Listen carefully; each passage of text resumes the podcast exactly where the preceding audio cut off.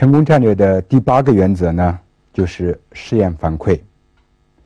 做企业呢，就是在做一系列的试验，做这个管理的试验，做产品的试验，做这个品牌的试验，甚至做这个人员调整上的这个试验。根据试验的这个结果，根据这个成功或者失败呢，去进行呃再一次的这个调整。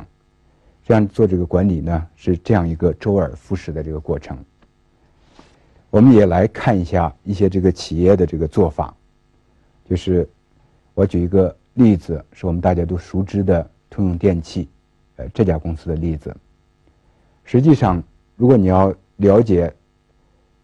通用电气的这个老总韦尔奇，他管理通用电气的思路的话，那么。我觉得最切合的这个呃说法呢，就是他是在做一系列的这个管理实验。用他自己的说法呢，就是拿足够的资源、资金、人员、时间，交给某一些这个管理人员，让他们进入某一个领域、某一个总部认为可能有前景的领域，让他们去做这个实验，去看看会有一个什么样的结果。有的实验是做这个成功了，就是在某一个领域，他们成了这个领域的前几名。另外一些呃试验呢没有成功，没有关系，他把它给关掉。这是一个呃呃很以这个试验为这个管理手段的一个企业。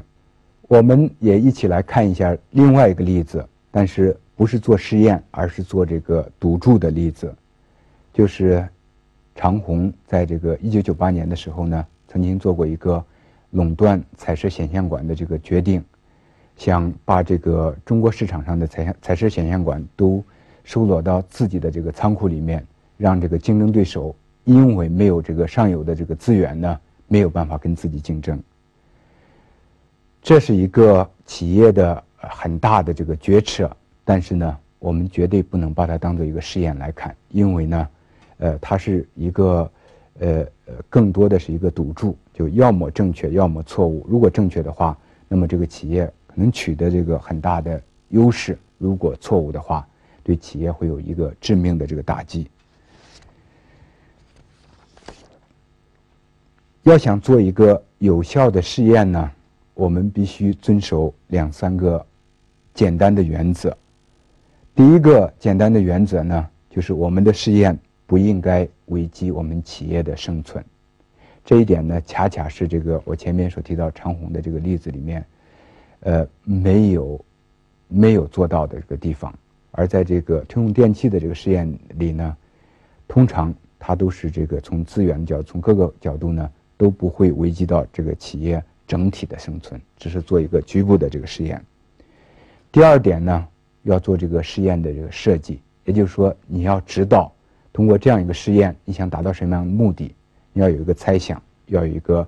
实验的这个过程，最后要有一个结果。第三点呢，要想做一个成功的实验，我们必须做这个分析和这个反馈。而这几点呢，恰恰是这个我们很多的这个企业进行了很多的尝试，但是呃没有这个注意的这个地方。也就是说呢，我们。很多的企业存在一种我称为的反科学的这个陷阱，也就是说掉入了一种反科学的陷阱。它的表现呢，主要在两个方面，一方面呢是这个一些企业，他把这个企业的这个资源呢当做自己的赌注，在做这个某一些决策的时候呢，不计代价，就不考虑如果这个。决策错误的话，会产生一个什么样的极大的这个后果？这是这个一个方面的这个表现。另外一个方面表现呢，就是没有足够的这个分析和这个反馈。虽然他做了这样和那样的这个尝试，但是呢，呃，都没有经过这个精心的设计和这个考量，也没有一个标准。像这个通用电气说定下这个标准，如果这个实验在一定的时间内达不到。他所希望的这个目标就是进入行业的前两名、前三名，那么我一定要采取这个行动。我们大部分的这个企业的这个尝试呢，没有这一点，所以我们没有办法把它称为这个称为试验。为什么呃试验这样一个本来是呃科学界的一个原则，对我们做这个管理有用呢？我想我们呃从理论上做一个简单的这个探讨。我可以呃问大家一个很简单的问题，就是假设说一个人投这个硬币，他连续七次都是投出这个同样的一面，比方说是这个数字这一面，你相信不相信？我相信大部分人不相信，大部分人会说这个不可能，或者会说如果是可能的话，我要我在造假，或者我有一种这个魔力，但是。如果把这个前提条件说的这个明确的话，就是说有一千个人，每个人有七次机会做这样的这个试验的话，那么，呃，不但这个有人会这个七次投同样的这个一面，呃，是是一个可能，而且是一种必然。也就是说呢，一千个人里面每个人都投七次的话，那么第一次投的时候呢，肯定有这个一半的人，也就是说五百人。在投的是呃同样一面数字这一面，到了这个第二次再投的时候呢，就有一半的一半，也就是说二百五十人投的是同样的两次都是同样的一面数字这一面，以此类推，到这个第七次的时候呢，从这个概率的角度，我们还可以算得出来，呃至少有这个七个到八个人会这个连续七次投出这个相同的一面，也就是说呢。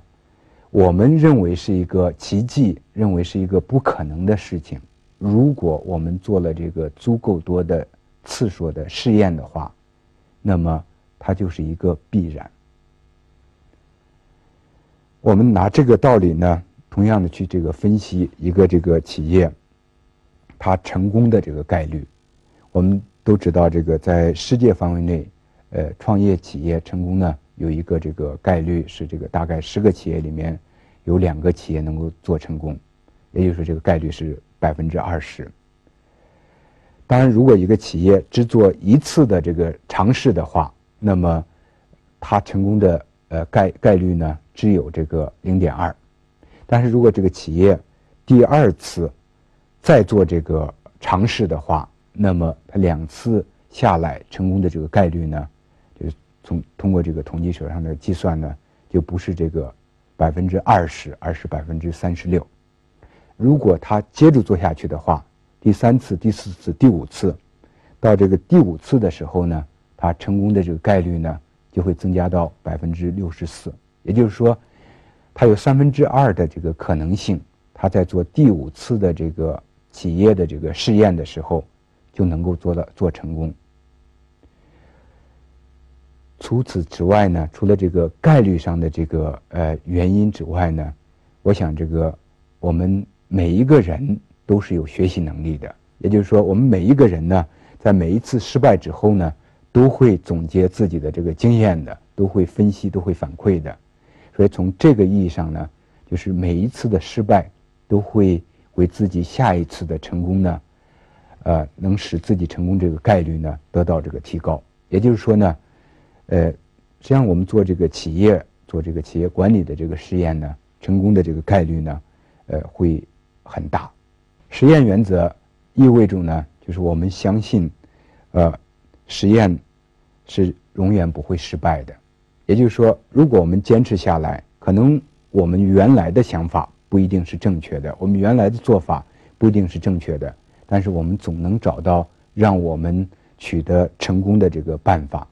所以，呃，如果我们讲这个困境是所有这个发明创造的母亲的话，那么，我想可以这个呃用另外一句话来表达，就是试验可能是他的父亲。第二点呢，可能是更重要的一点，就是一个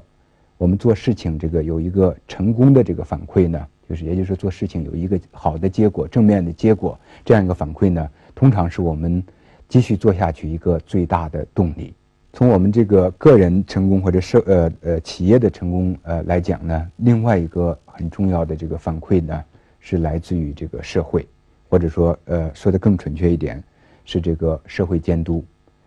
呃，实际上一个呃最有效的自我控制的这个手段呢是这个社会监督。我想举一个这个最简单的例子来说明这一点，就是在这个呃世界各地呢都有这个戒烟的这个方式，各种各样的手段。有人这个吃药，有人打针，有人针灸，有人这个去找这个心理医生。但是最有效的戒烟方式是这个戒烟俱乐部。戒烟俱乐部是一个很简单的形式，就是一群烟鬼，大家聚集到一起，制定一个目标，一个星期之后，我们要把我们抽的烟降低到一个什么程度？到时候大家聚到一起，互相这个呃检查，看我们做到了多少，做到了没有。如果做到的，大家为他这个鼓掌鼓励他；如果做不到，大家会这个骂他、谴责他。就是这样一个很简单的这个方式，是大部分的这个参加这个俱乐部的戒烟戒烟者呢、烟鬼呢，最后能够得到解脱。他背后的力量是什么呢？就是社会的反馈、社会的这个监督。